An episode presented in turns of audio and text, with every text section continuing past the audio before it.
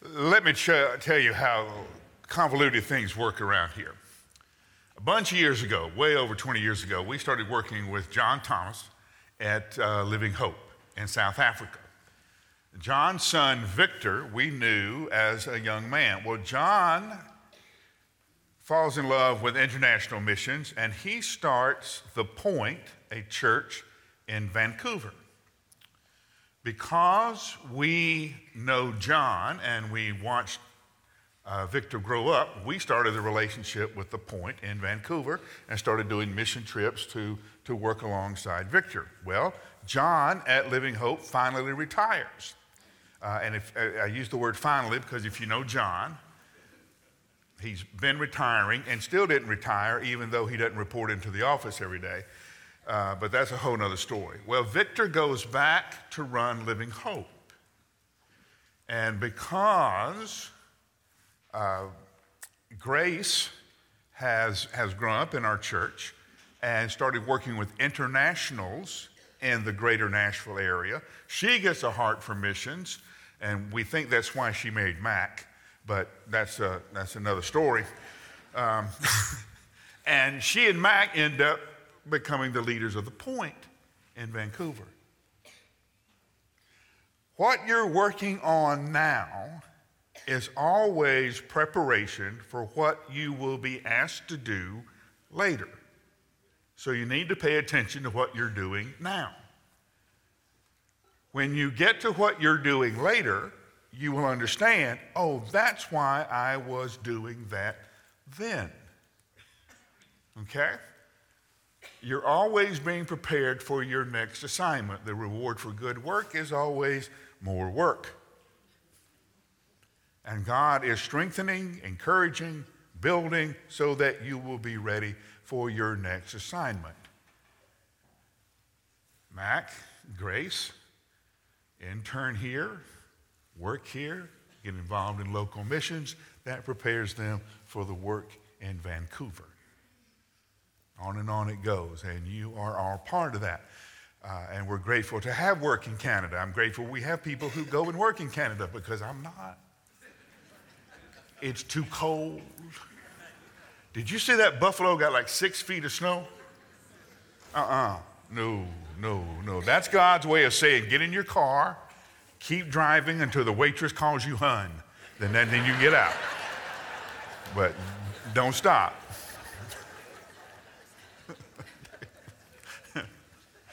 No, I, I like snow in a postcard. That's beautiful. That's close I want to get to it. So.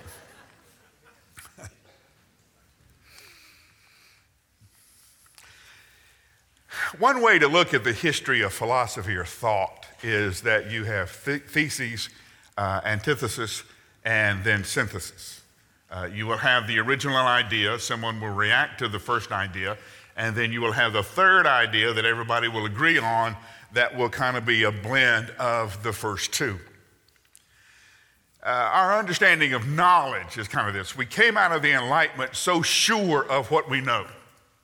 Uh, there is, uh, we have logic, uh, we have formal training, we have science. We can prove what we know, and we know what we know, and we are sure of what we know. Well, that was then countered by a philosophy that said, well, we're not so sure. Uh, you can have a, a set of facts, but those facts then are twisted and molded by your own experience and by your own bias. So you will have the same set of facts, but they will be known very differently because they are processed through us as individuals. Uh, we'll have our own way of responding to the same set of facts. And so that's how you end up in a culture like ours where people will say things like, well, that's your truth. Uh, that's the facts you have through your experience, through your education, and through your own personal biases. And when we when we take those facts and filter it through all that you are, then we end up with a different truth on the other side.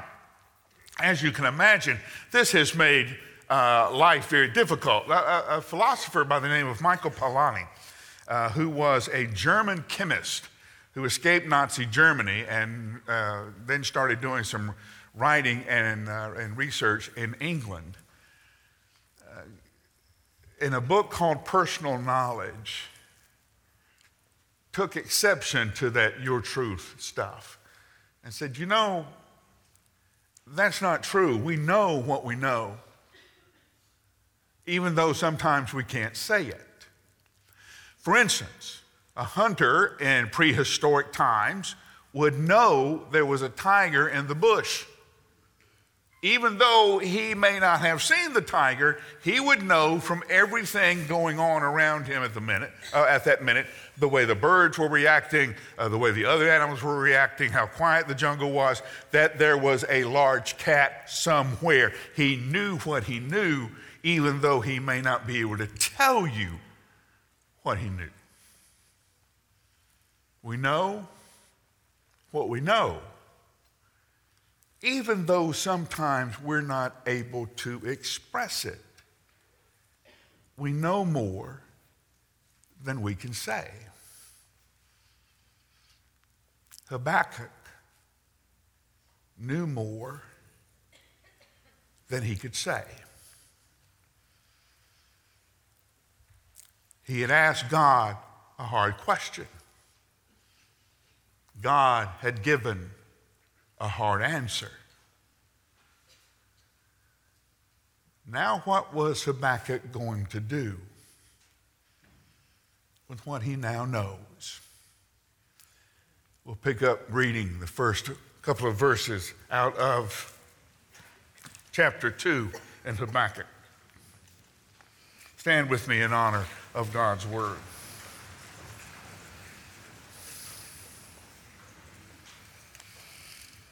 I will stand at my guard post. I will station myself at the lookout tower. I will watch to see what he will come and say to me and when I should reply about my complaint. The Lord answered me Write down this vision, clearly inscribe it on tablets so that one may easily read it. For the vision is yet for the appointed time. It testifies about the end, and it will not lie. Though it delays, wait for it since it will certainly come and not be late. His ego is inflated, and he is in, without integrity. But the righteous one will live by his faith. The righteous one will live by his faith. This is God's word for God's people. Hear it, believe it, and live. Let's pray together. Like Habakkuk, we can read the handwriting on the wall, we know more than we can say. Help us use what we know to get ready for what will yet come. And we pray this in your name. Amen. One of the first things you know when you study the history of Israel is that God placed his people at the four way stop of the ancient world. The promised land is at the intersection of every major trade route of its day. All of the trade coming out of Egypt, going into what is now modern Iraq and Iran, Babylon, came through Jerusalem. All the trade going from Egypt up the coast and to what is now modern day Turkey, all of that passed through Jerusalem. All of these things coming from the far, far east, uh, coming from the west, intersected at Jerusalem. That was why it was such a military necessity to control the four way stop. It would be the same now as, as controlling the Suez Canal or the Panama Canal. Uh, all of the trade routes, all the world's wealth went through the, the, the four way stop uh, that was at Jerusalem. That's why you have all of these nations taking over Israel throughout their history. And now is one of those times. Babylon has made a move to control this trade route to the four way stop. Egypt has moved now to counter Babylon's strong move. There is a battle. Babylon defeats Egypt, Egypt retreats. And now Babylon turns its sight on Jerusalem. And that's where Habakkuk is. Habakkuk, we know very little about the man. Uh, we do know that he probably lived about the same time as, as Jeremiah. And while Jeremiah went to the people of God on behalf of God, Habakkuk goes back to God on behalf of people, maybe and perhaps for his own faith. And he asks the questions that you and I always want to ask Why? Why this way? Why now? Now, he doesn't defend the people. They had abandoned God. They had given themselves over to idol. They had broken all of the commandments. They had um, resisted God when He threatened them. They had resisted God when He implored that they return to Him. All of those times they had turned their own way, even though they knew judgment was the consequence of their decisions. Now judgment was coming. Habakkuk said, Listen, I understand the judgment of, that you're bringing against the people, but why the Babylonians? If you're going to punish the people of God for doing wrong, don't pick people who are worse. What lesson are they going to learn from this? That you're blessing people who are nastier than they are. This doesn't make any sense. It looks like you would have some righteous people carrying out righteous judgment. Right? God reminds Habakkuk there's not a king in power who doesn't work for me. The king of Egypt works for me. The king of Babylon works for me to carry out my divine purposes. There's not a ruler who sits in any kind of throne or behind any kind of desk that doesn't work for God Almighty according to his divine purposes. That hasn't changed, by the way. There's not a world leader in a position of power that is not there by the permission of the Lord God Almighty.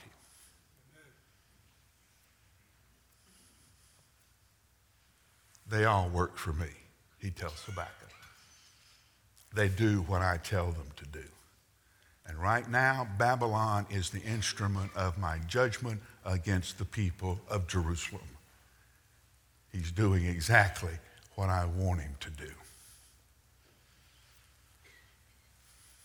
So Habakkuk asks again if judgment is coming, is there any way out? And God's answer no. No. There's no way out.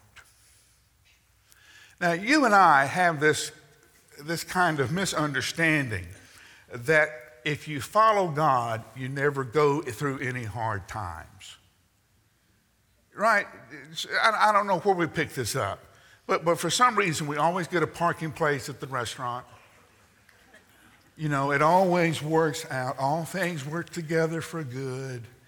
You know, I, I don't know where you got that. You didn't get it from the Bible. okay? It's not in there. Uh, and I tell you this all the time. When, when I pray, God, help me with this, I want God to grab me, throw me on the other side of the problem. Then I want to look back and say, that was tough. That was close. You know, that's not what He does. He doesn't save you from it, He saves you through it. Okay? So when I say, help me through this, guess what?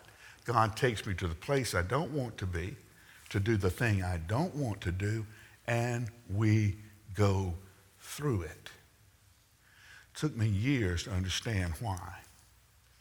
The reason is if you go through it, you never have to be afraid of it again. Okay? If you jump over it, then you're always afraid that it's going to sneak up on you sometime later. Uh, the reason we're not afraid of death is that Jesus defeated death on death's own terms. Amen. Death has been defeated. We don't have to be afraid of it anymore. We've gone through that. Judgment is coming to Jerusalem. There's no way out. God tells Habakkuk, I will save you through it, not from it. And the righteous will live by their faith. Faith is the confidence, the assurance that things are already done according to the way Jesus says they will be done. The future is already done. For Jesus, it is present tense. It's already finished. That's why we're confident that the future is how Jesus says it will be. Why? Because it's already done. We believe that. Now, because we believe that, we start living that way now in anticipation of what we will in, uh, experience when we are fully and completely with Christ. It is done. Now, because of that, we live a certain way now. And it is that righteousness, that is that alignment with God's future presently that gets us through the tough times and the times of judgment that come. But there's no promise of deliverance. In the 12th chapter of Jeremiah, Jeremiah is complaining about how hard it is to be a, pro- to be a prophet. God's word to him You've done pretty well in the day of the infantry, but I'm about to send in tanks. What will you do then? You've done really well in the flat, dry land where you've been walking. But the Jordan is about to overflow its banks.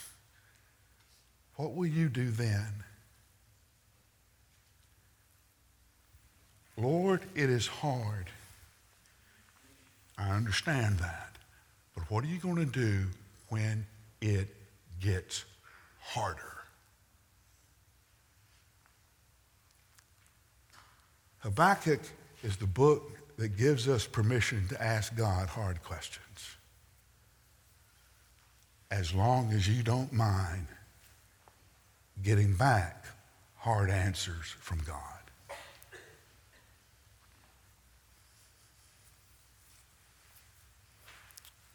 Like Habakkuk, you don't have to be a political scientist to know something is very wrong in our nation. You don't have to be a great theologian to understand that the bill will one day come due.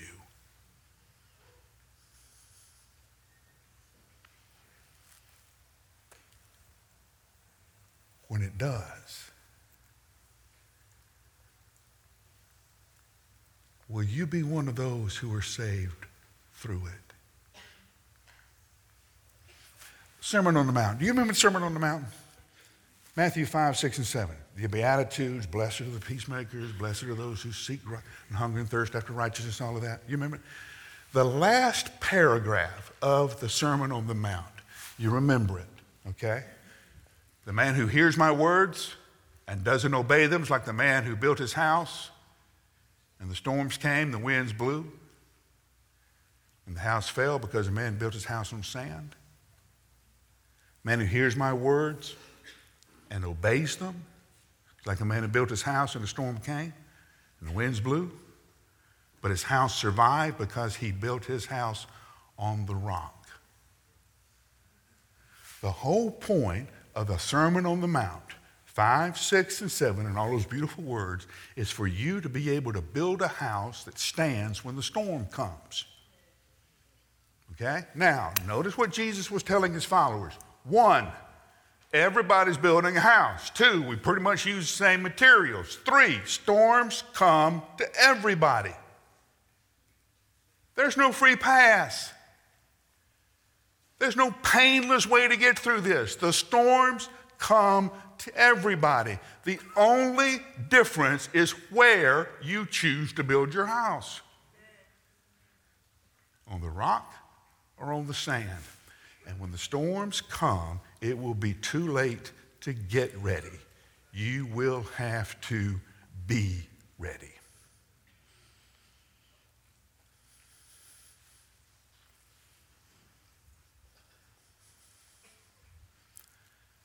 So, what happens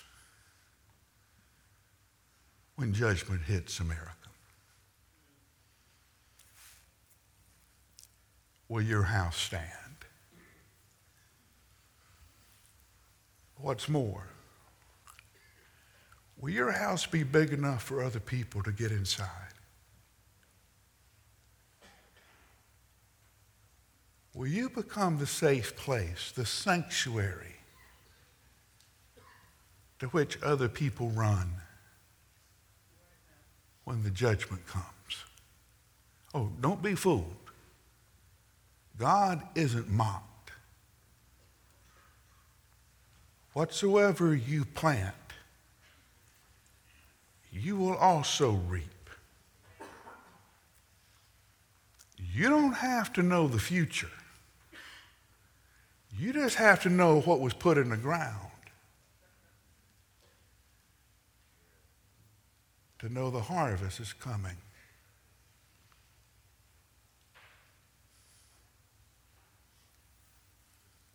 Is judgment coming?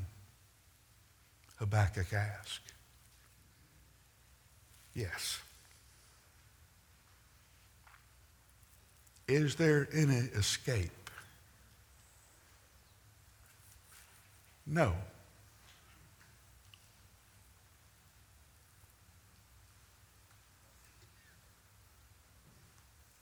How will I get through it?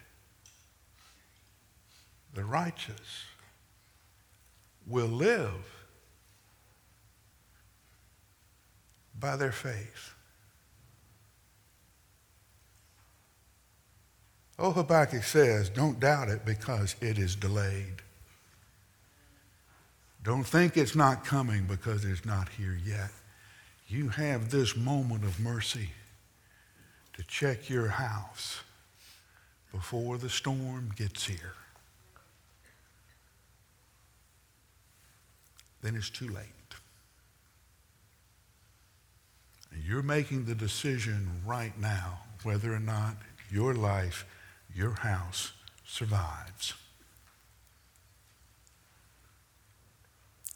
And you're making that choice on where you build your house. Let's pray together.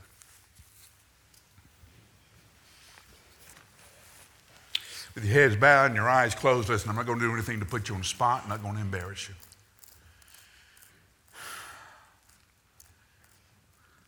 But it's the first time some of you have thought about the foundation of your life or the place you have chosen to build your house.